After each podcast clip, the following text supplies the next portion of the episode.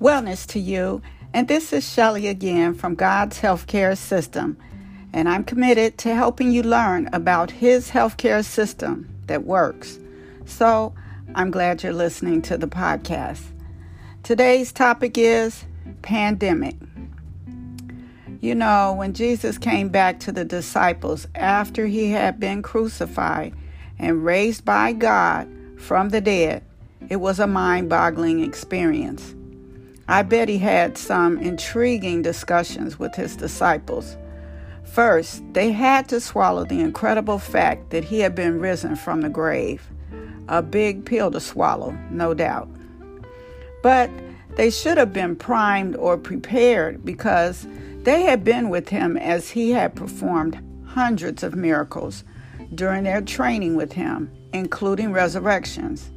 I mean, he healed people by the multitudes, cast out many demons, you know, from people we could never get along with, and then a few non health related water miracles, like turning water to wine, and he walked on water. And then he raised a few folks from the dead. I wish I could have seen Lazarus come out of that grave. How about you? And if you hadn't read about things, these things in the Bible, then now's a good time to do it. That to me is an incre- incredible resume. Wish she had an employee like that, right? But there was a method to his madness. I say that because Jesus was what we call today a maverick. But what was his motive? What was the motive behind the man? I think he wanted to show us how the kingdom of God operates. And his unorthodox way of teaching was quick, efficient, and most of all, effective. He is the one person in history that there is still controversy about today. And you know what? Even the land that he trod on is the most fought after land in all the world. So I ask you, what did you get from the Son of Man? How did he affect your life? And if he hasn't, then why not? Well, life changed drastically for those men that were his disciples, sort of like what's going on now. Yup, as we go through this situation here in 2020, and I bet you never could have dreamed this would have happened. And we still have no clue as to what will happen. People staying at home with their families, that that would never have happened otherwise, right? No work, well, at least work not a priority, and provision lack, and better yet, the need to trust God, like it or not. Wow. Will life as we know it be changed forever? Well, I kind of think so. And I believe God is involved in what we are experiencing. There's no close encounter with God that doesn't end in an incredibly changed life. Now, I don't think that He caused this, but He probably has allowed it because He can use it.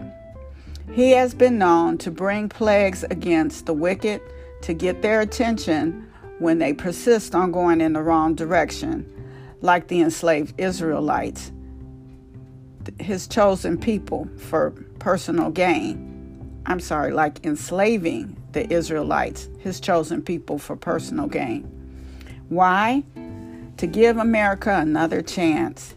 He loves America because, well, it's sort of like a firstborn of the land of Israel. And if it will get us to repent and look at our personal or professional lives, and most of all, our health, and make a statement to the other team, like Job's situation did, you got to read that one too. Then, okay. But remember, he is in charge. He's still in charge. So just hold on tight and watch what happens as scripture assures us. And we know all things work for good to those who love God and are called according to his purpose in Romans 8 28. And trust in the Lord with all your heart and lean not unto your own understanding in Proverbs 3 and verse 5.